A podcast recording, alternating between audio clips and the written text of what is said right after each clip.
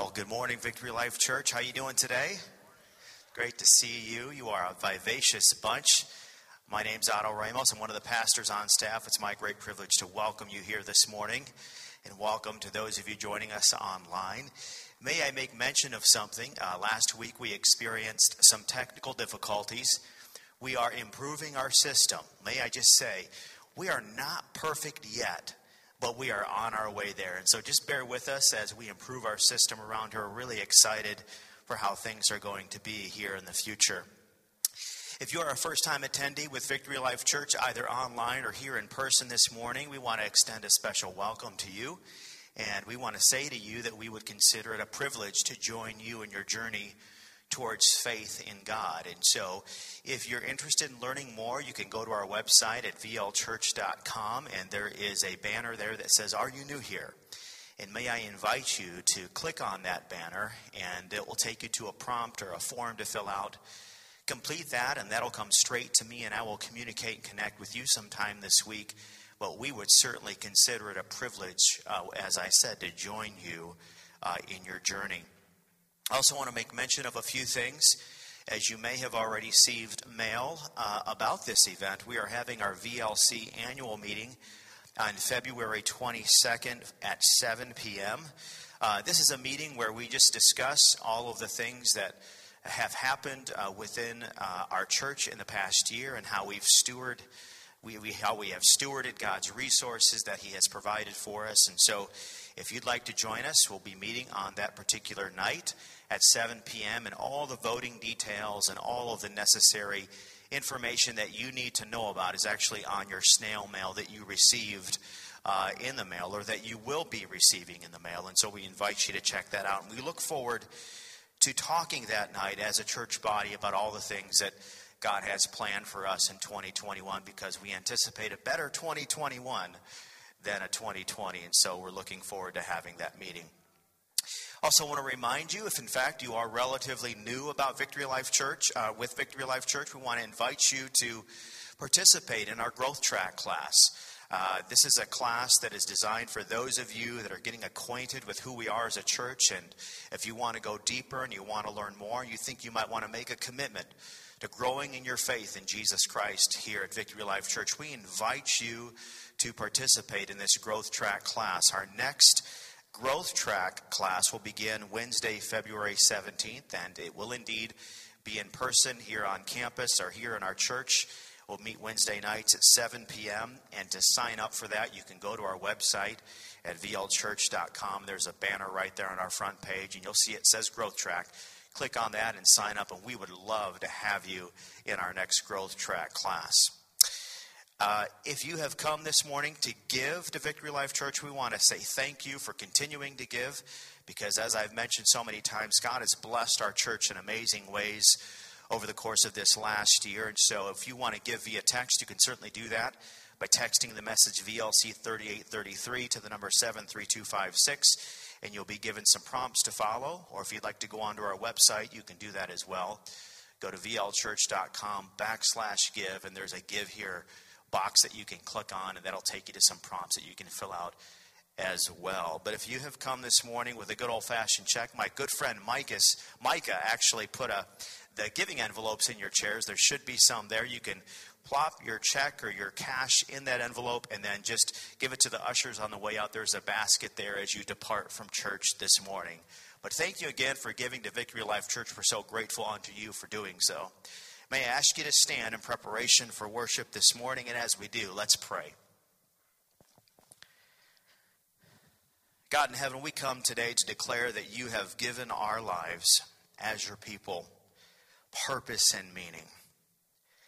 I love what the Apostle Paul said. He said, To live is Christ and to die is gain. I don't pretend to completely understand that, but what I do know about that is that Paul knew that his purpose was defined by what Christ did for him and what he has done for us. And our purpose is not defined by anything that we can do for you. But you are our reason for living, and may you infuse our hearts and minds this morning with clarity about that one singular truth. You are our God And we have come to declare that that is our life purpose. It's all about living for you. It's in Jesus' name that we pray. Amen. Let's get ready to worship Him today. He is God, He is Lord, He's all we're living for.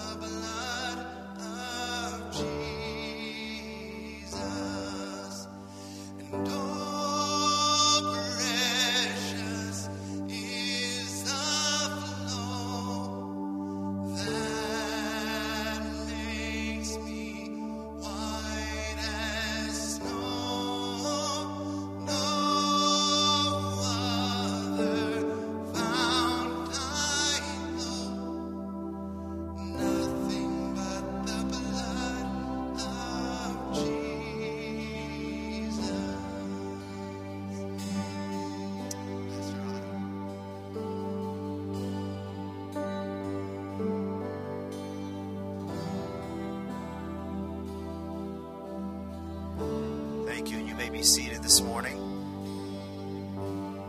Uh, today we're going to have a time of communion. And as you have seen, as you walked in this morning, you do have communion cups on your seats. And so may I encourage you to go ahead and open those communion cups and get yourself prepared uh, for our time of communing with our Lord today.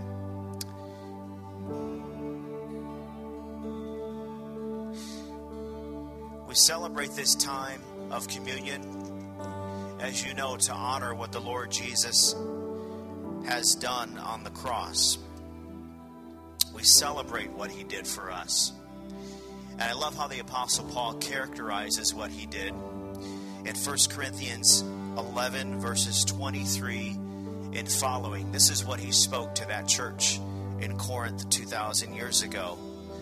Said, For I received from the Lord what I passed on to you, that the Lord Jesus, on the night he was betrayed, he took bread, and when he had given thanks, he broke it and said, This is my body, which is for you.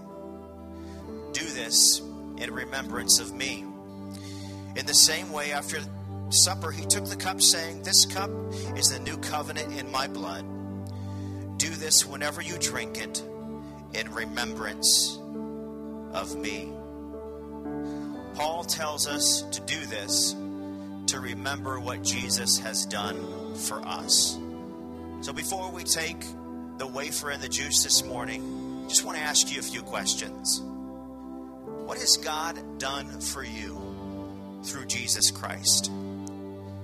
If I gave you the microphone this morning and you could stand up and share your testimony and share your story about how God has rewritten your life story because of Jesus, what what would you say? Would you say that when God showed up to you that you found complete satisfaction in him? Or would you say that when God revealed himself to you, he removed guilt and shame that you had been struggling with for years? Would you say that maybe God replaced your empty, selfish ambitions with a God centered lifestyle? Would you say that God was able to heal you maybe from some personal addictions? Yet, maybe would you say that when God revealed himself to you, he is the one who removed the bitterness that you had been experiencing in your heart for many, many years? What is it that Jesus has done for you? What would you say if you if you had this microphone? What would you say? Well, I invite you just this morning to take a moment and just hold up your cup and your juice to Him. Close your eyes and silently declare to Him your gratitude for what He has done for you. Take a moment with the Lord this morning, and then we'll take the wafer and juice together.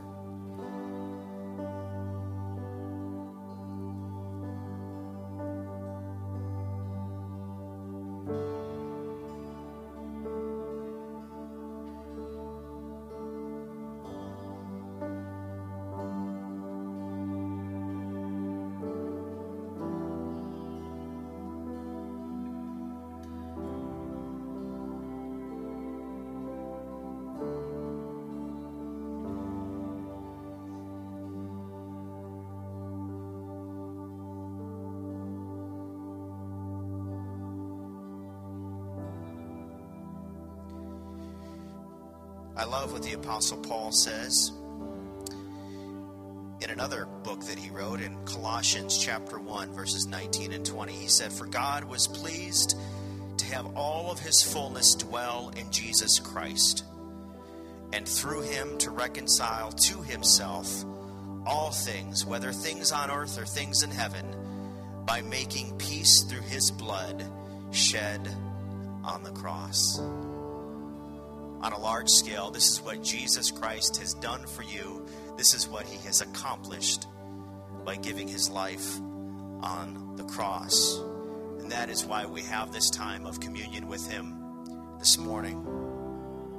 So, on that note, may I remind you, as Paul said, Jesus took a piece of bread and he said, This is my body given, given for you. Take this and eat it in remembrance of him. Can we take this wafer together?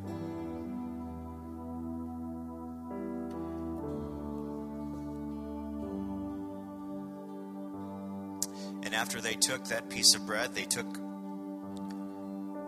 some juice and he held it up and he said, This is the new covenant in my blood, which is poured out for you. Can we take the juice together?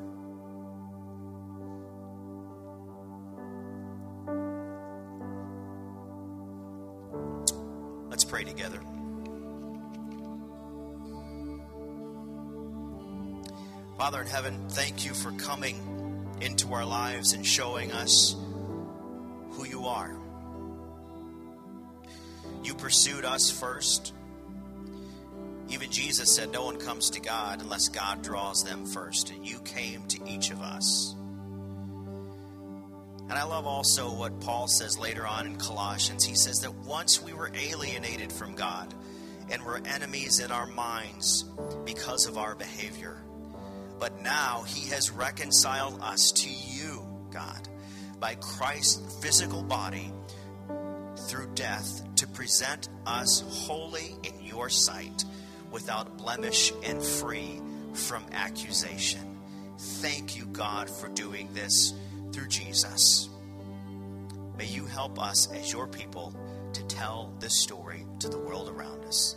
And it is indeed in Jesus' name that we thank you and pray these things. And all of God's people said, Amen. Amen. Can we just sing that chorus one more time? Oh, precious. Oh,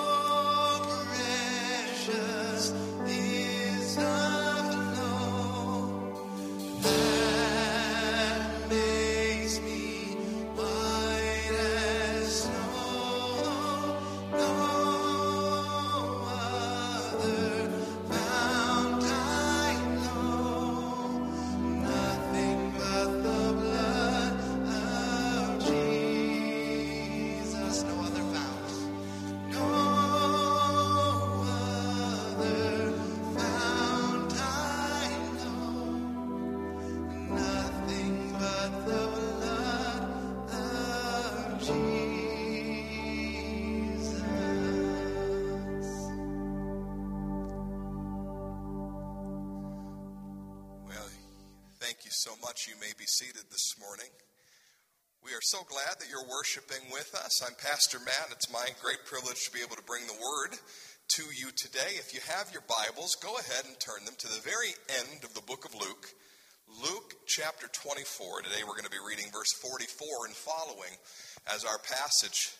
Uh, for those of you who may be new to Victory Life in the last uh, week or couple of weeks, we have been doing a series called On the Rock Hope and Stability Awaits. And of course, we've been referencing the passage where Jesus talks about the wise one building their house on the rock, which is the words of Jesus Christ. In the fall, we talked about prayer, we talked about worship, and now we're, we've been talking about Scripture. We've been talking about the Bible being a strong foundation as it reflects who Jesus is and what he's all about. We're going to continue in that vein this morning. I was thinking back this week to a very special time in my life high school graduation. High school graduation. Can you remember the day you graduated from high school? Yeah, we went out to Blossom, which I thought was pretty cool. Blossom was a pretty nice, nice place to have a graduation ceremony, but I got to be honest, it was a pretty boring day. There were a lot of names to be called, a lot of things to happen in the midst of that, a lot of speeches to be given. I just wanted to go hang out with my friends afterwards, but there was a moment of pride because I had a couple of pins. Did anybody get pins for various things they were in when they graduated from high school? I had some pins for being in some musical groups, and I also wore proudly my National Honor Society pin. Wore that proudly. In fact, I had a few people walk up to me that night and go, Oh, Skiff, I didn't know you were in National Honor Society. I said, Well, yeah. And I have to be honest with you, I was kind of surprised I got a National Honor Society pin because while I'd been selected, I'd never attended a meeting. But I wore the pin with pride, anyways, because technically I was in National Honor Society. You say, Do you have something against National Honor Society? Why didn't you go to the meeting? No, I had nothing against National Honor Society, but they met before school. Listen, I was rolling in at 7:55 every morning for 8 a.m. first period. There was no way I was going to class. You, uh, we have donuts and coffee. So, I'm sleeping until 7:25, thinking about showering and then showing up to school. I was not going to go to national. So technically, I don't know how I received a pin to this day. Technically, I was in National Honor Society, but I, I really wasn't in National Honor Society. Hopefully, none of you are sitting here in church this morning thinking, well, technically, I'm a Christian. right? Hopefully, none of you are here this morning going, you know, I, I'm in this whole thing, but I'm not quite sure if I'm really in this whole thing. And I think if I were to begin to ask you maybe a series of questions, we could really establish your Christianity. If I were to say, what makes you a Christian? I think that you would probably, at some level, start with the person of Jesus, right? You'd say something about, I'm a follower of Jesus, or Jesus has saved me, or Jesus has come into my heart. And you would talk about the Lord. You would also, if I were to question you, if I said, well, what, what, why do you serve Jesus? Why do you follow Jesus? What do you mean Jesus come to my heart? You would then probably surface something having to do with the gospel message. Well, he's died for my sins. He's the Son of God. Jesus is who he says he is. Jesus did incredible things for us. Jesus rose from the dead. You would probably surface some of the gospel message. And then if I ask you, okay, so you're a Christian because of Jesus, and Jesus has done this gospel thing for you, what do you do as a Christian? Now, now you might have come up with a number of different answers there, right? It, it, it might, well, I go to church, and well, I'm, I'm supposed to love other Christians. But if I were to press you and press you and press you, I think that we could probably get you to the point where you're like, well, my job as a Christian is to is to help make other Christians. You'd probably get to the mission. So you get to Jesus, and you'd get to the you'd get to the message, and you'd get to the mission. But then some of you would probably surface too. Well, how do you know you're a Christian? What do you do as a Christian? You may just surface the idea of the Holy Spirit. The fact that the Holy Spirit lives in your heart now because you've accepted Christ. The fact that, that, that He determines that which you do in the places that you go. So, if I were to press you and ask you a lot of questions about what it means to not technically be a Christian, but to be a Christian, you would probably surface things having to do with Jesus, the gospel, our mission, and the Holy Spirit on some level. Interestingly enough, as Jesus begins to define his church and define his people, and talk to them about what's most important, he surfaces these four things in Luke chapter 24. He surfaces Jesus, he surfaces the mission, he surfaces the message, and he surfaces the Holy Spirit. He talks about the four things that make us not technically Christian, but truly followers of Christ. But there is a link, there is a connection point. There is something that brings Jesus, the message, the mission, and the Holy Spirit together, and Jesus is going to define it for us. And if we can find that link, we can begin to bring definition and clarity to our faith in Christ Jesus, and perhaps accomplish more than we're accomplishing today. Let's look down at the words of Jesus as he, as he appeared to his disciples post the resurrection. So, this is the appearance of Jesus to his disciples after he has died and risen again. Verse 44 of Luke chapter 24 and following. Then Jesus said to them, These are my words that I spoke to you while I was with you, that everything about me in the law of Moses and the prophets and the Psalms must be fulfilled. Look at verse 45. Then he opened their mind to understand the scriptures. And he said to them, Thus it is written, that the Christ should suffer, and on the third day rise from the dead, and that repentance for the forgiveness of sins should be proclaimed in his name to all nations, beginning from Jerusalem. You are all witnesses of these things, and behold, I am sending the promise of my Father upon you. But you stay until the city, until you are clothed with power from on high. Jesus is giving the marching orders to his disciples to create the church. And as he begins to give these marching orders, he begins to make things come alive for them, bring things together, find a link, a connection piece that's going to take all the disparate parts of their understanding and bring them together in such a way that they will understand who he is, what he did, what they're to do, and how the Holy Spirit moves in and makes all of this happen. And he does all of this defining through the lens of Scripture. Verse 45, he opened their minds to the Scripture. Now, I want to make it clear in verse 44 Jesus had also brought great authority to his words. He said, I, I really called my shot while I was with you that this is what had to happen. You ever call your shot in the game of horse? I know I have. We're going to do a hook shot with the left hand. Here it comes, right over the backboard. You call your shot, but you don't quite make your shot. Jesus had called his shot multiple times. He had said, I'm going to suffer. I'm going to die. I'm going to rise again. My words have authority because I'm able to call the left handed hook and make it. All right? So Jesus is bringing authority to his words. That, of course, is the basis for the New Testament. The words of Jesus and the things that Jesus did and the things that Jesus taught, that's our New Testament. But Jesus is connecting who he is and how we understand him to the scriptures of the Old Testament as well. Jesus is connected to the scriptures. Look at what he says in verse 44. These are the words that I spoke to you. I was with you, that everything that's in the law of Moses, the prophets, and the Psalms must be fulfilled. The way to understand me, my disciples, the way to understand me, my followers, the way to understand what I have done, my message, my mission, is informed by what God has already said in His Word. You want to understand me, boys and gals? You need to look into the Scripture. This is the way to understand me. Now, Paul had said as much four weeks ago. Not, four weeks ago, 2,000 years ago, but we talked about it four weeks ago, right? Timothy, you know everything you know about salvation from the Scriptures. Of course, Timothy had only read the Old Testament. Isn't that interesting? Peter said the same thing that, that, that no prophecy of Scripture is carried on by, by, by the prophet's own interpretation. Peter made it clear that the Old Testament speaks to the fact of who Jesus is and what he's done. Now, Jesus is making the exact same point.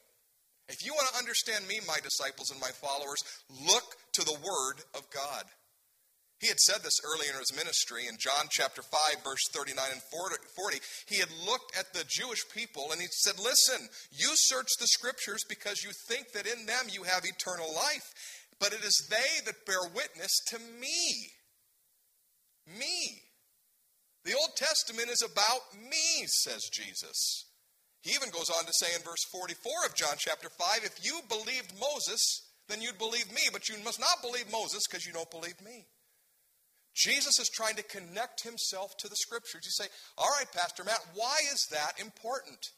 Why is it important that Jesus defines himself by the Word of God?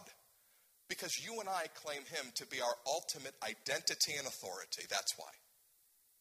When it comes to being a Christian, when it comes to saying, I am a Christian, the, the very primal idea, the very, very first idea is that we belong to Jesus. So, how we identify Jesus and how we understand Jesus is paramount to who we are. How do you know that the vision you have of the Lord Jesus in your mind's eye is correct?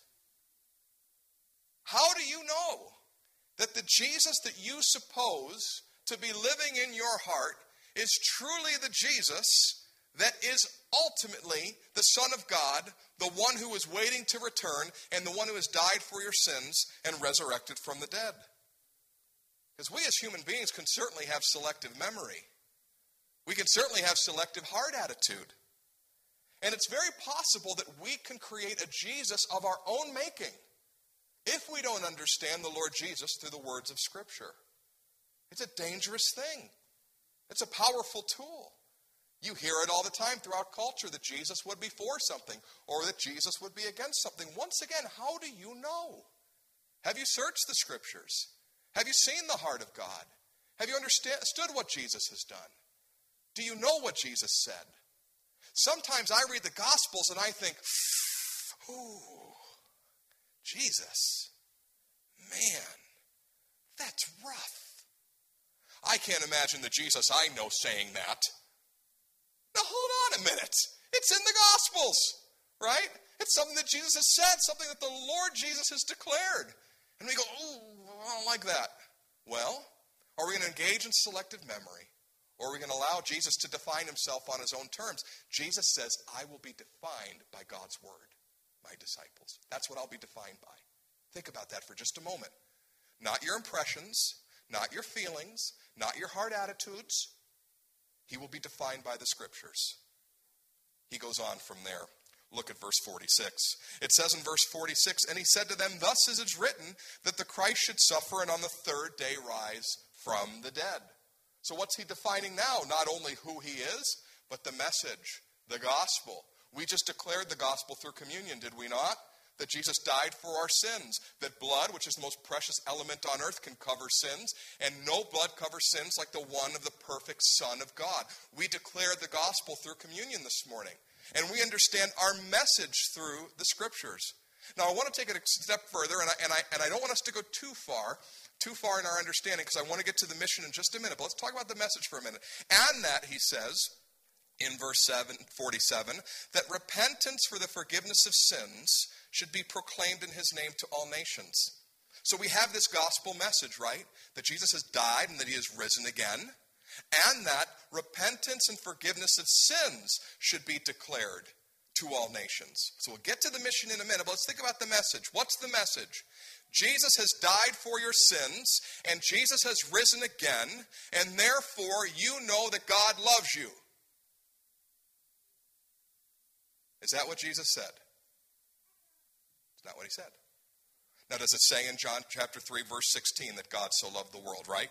Right? So, so love is a huge part of the message. But when he is defining the message of the church and the mission of the church together, he says, listen, I want to open your mind to the scriptures. Do you see verse 45? I want to open your mind to what's in here. I want you to understand what's here. And what's so what's of primary importance to this message is that I have died and risen again. And when you go out and preach to people about what they need from me, you need to preach that you must repent and be forgiven of your sins.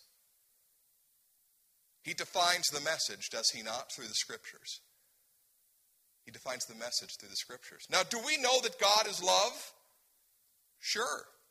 Do we know that God is compassionate and gracious and full of steadfast love? You bet.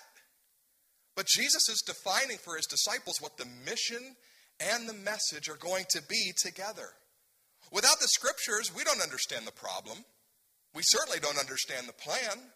Without the scriptures, we don't understand God's nature. And without the scriptures, we don't truly understand our nature.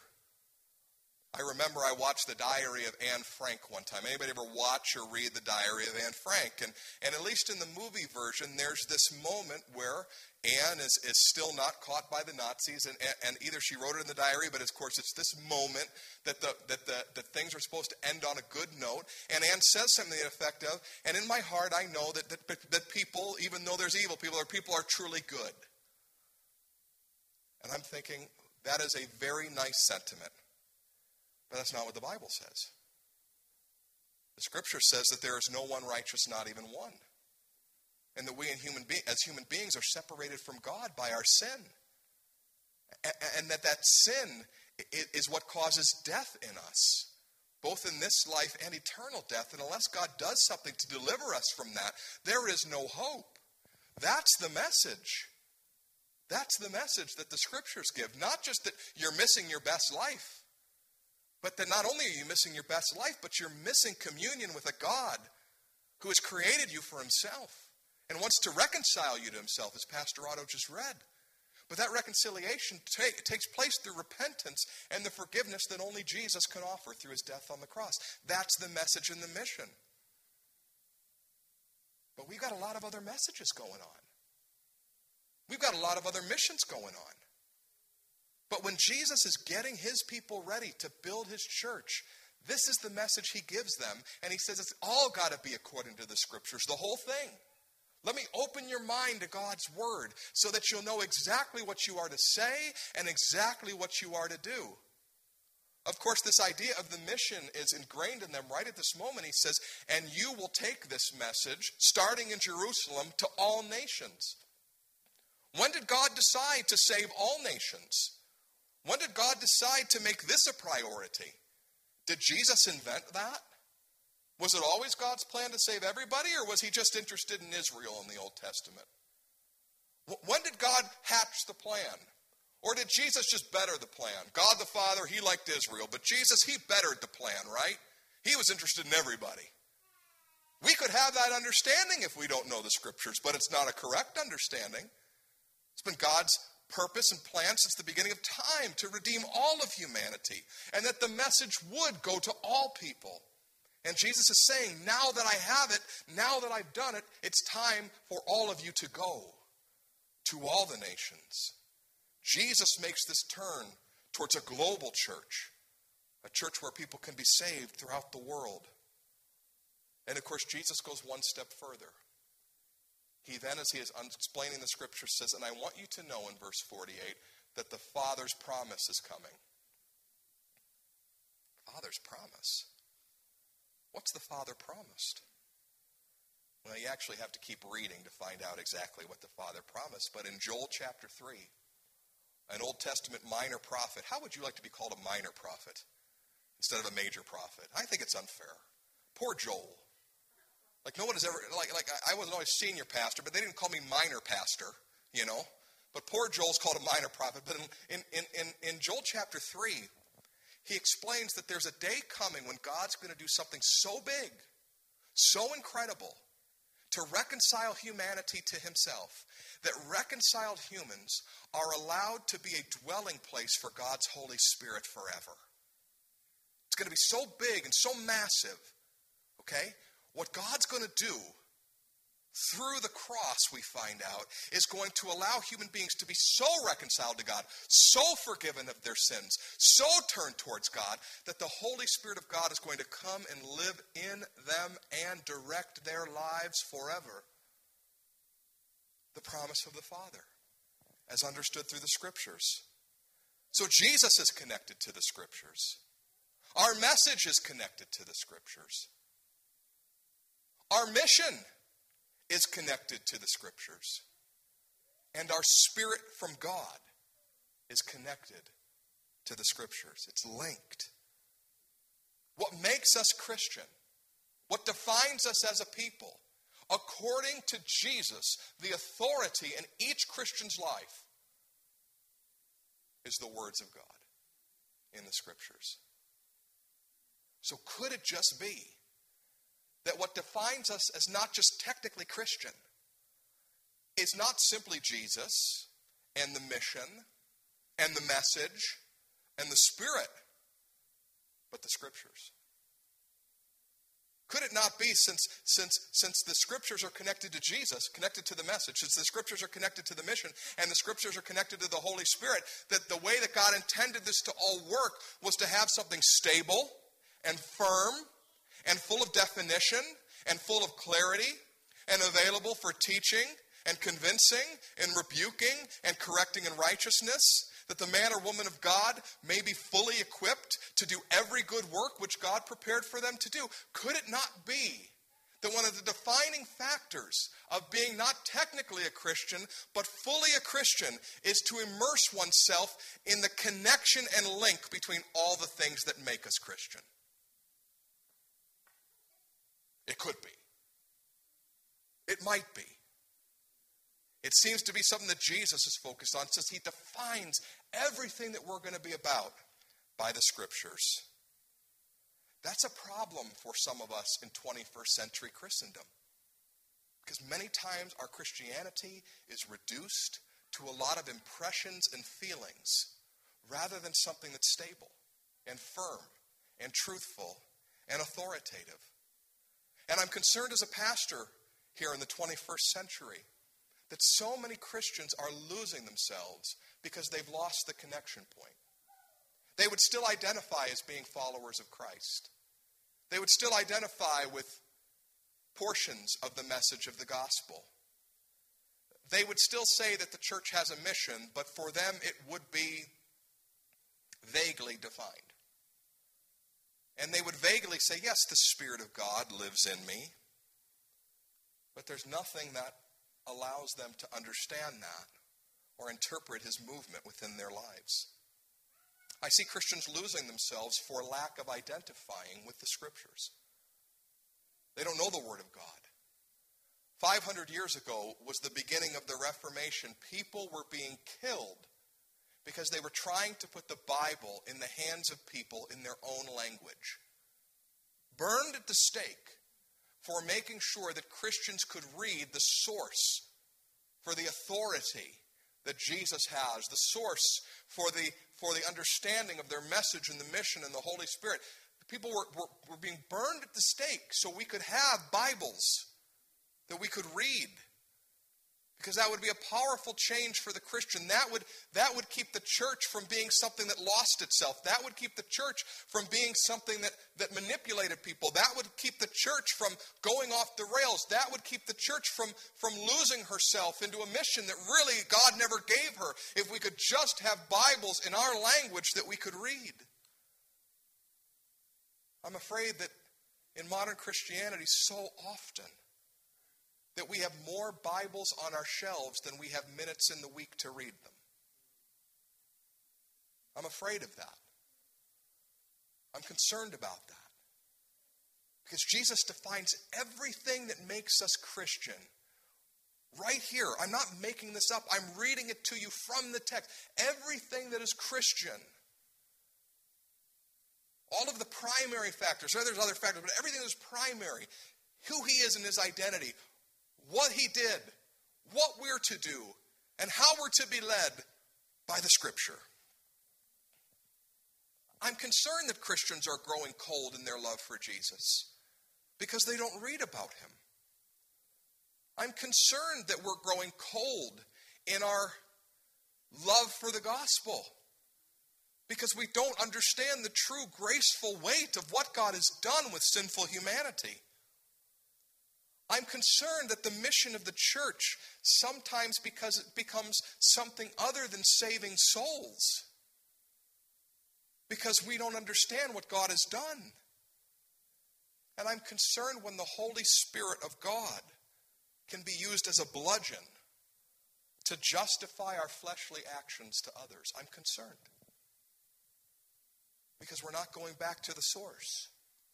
We're not putting our feet on solid ground saying, This is what God has said, and this is how I'll understand Jesus, and this is how I'll understand what he did, and this is how I'll understand what I'm to do, and this is how I'll understand this beautiful connection that I have to God's Holy Spirit. Because when we read the Word, when we see what God has done, our relationship will grow with Jesus. As we study the Scriptures, we're going to become more thankful and enamored with what Christ has done for us.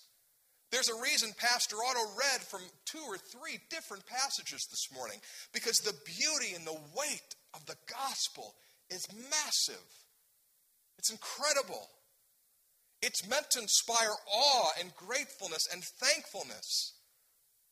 But how often are we in 1 Corinthians chapter 11? How often are we in Colossians chapter 1? To allow those things to sink into our spirit and begin to define what it means to be Christian. How often do we walk into church unable to sing a song of praise because there has been no connection to who Jesus is or the weight of the gospel from Sunday to Sunday? We're not enamored with what Christ has done nor the gospel. All we're hoping is to hear something we know from the radio rather than to allow the overflow of our understanding of who Christ is to spawn into praise. And of course, how hard it is to share our life of faith in Jesus with others unless we are truly connected to just what Christ has done. How hard it is to look at a friend or a family member and say, it's time to repent and turn towards God. It, it's time. Jesus has done enough that your life can be changed forever if you just turn towards Him and let Him heal you. Would you?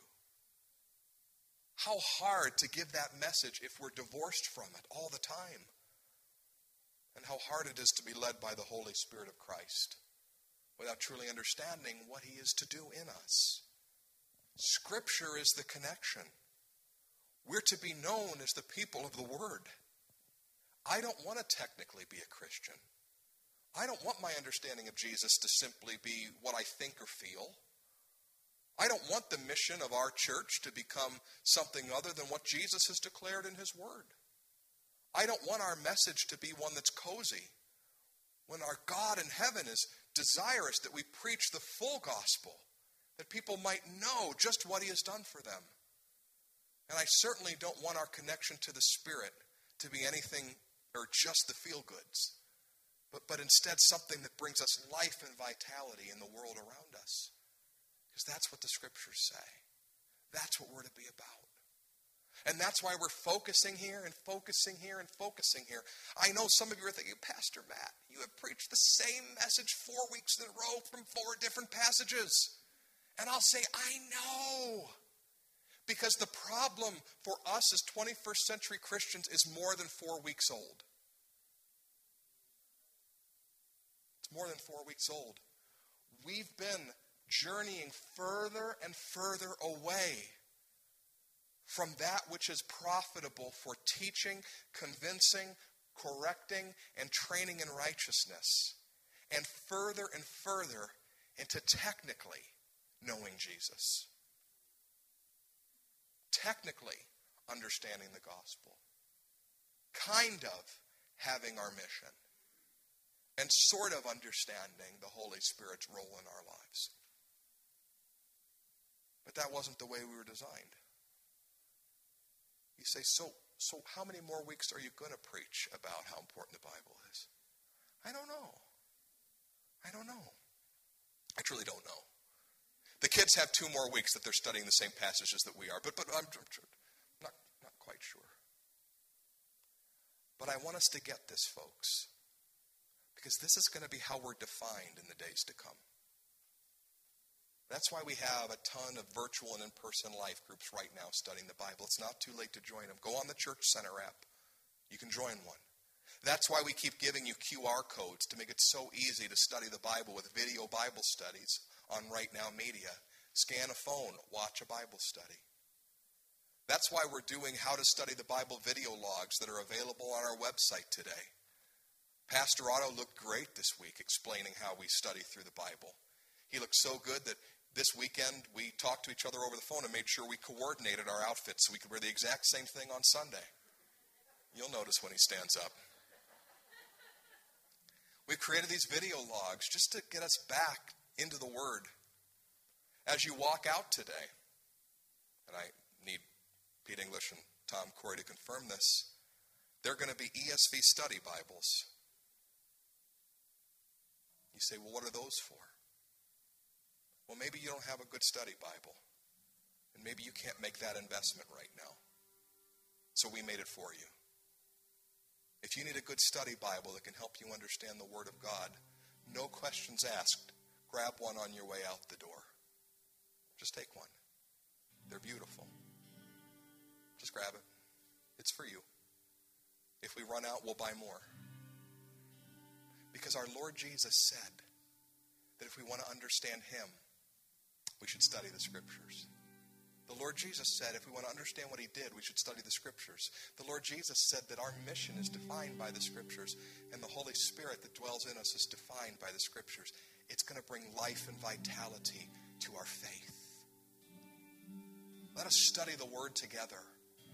Let us become people of the book once more. Let the word of God come alive in our hearts and allow it to order our lives, dividing between soul and spirit, joint and marrow. Let it judge the thoughts and the attitudes of our heart. Allow it to become that which God designed it to be a gift to each one of us. That we would no longer be technically Christian, but know that we know our Lord, who He is, and what He's asked of us. Would you bow your heads and pray with me?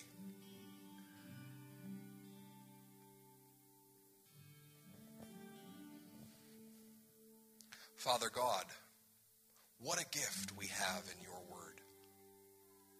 How clearly your Son made this point to us that we are to be people who understand everything through the scriptures. Open our minds as you did the disciples' minds all those years ago. May we be a group of Luke 24 45 Christians ones for whom the Lord opened our understanding and made it clear all the things that we needed to know. God, I pray if there's anyone in this place today who would recognize that they've been participating in relationship with you on a technicality. That they've been estranged and separated from your word. That if they should need to make a commitment today, they would do it. Reigniting their passion for the great gift that you've given us. And allowing them to study afresh and anew who you are, what you've done, what we're to do, and how we are to be. God, we thank you and we praise you for these things. We honor you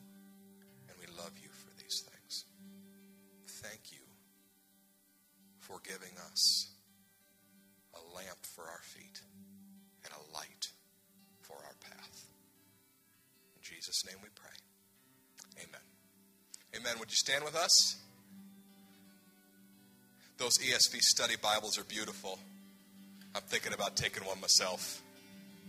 They're great. Grab one, seriously. If you don't have a good study Bible, and if, if you really are newer to studying the scriptures, check out those video logs. They're going to talk to you on how to use that study Bible to get the most out of it. So uh, if you grab one this morning, great. If we run out, we'll have more next week. But we are so enthusiastic about what it means to be people of the Word.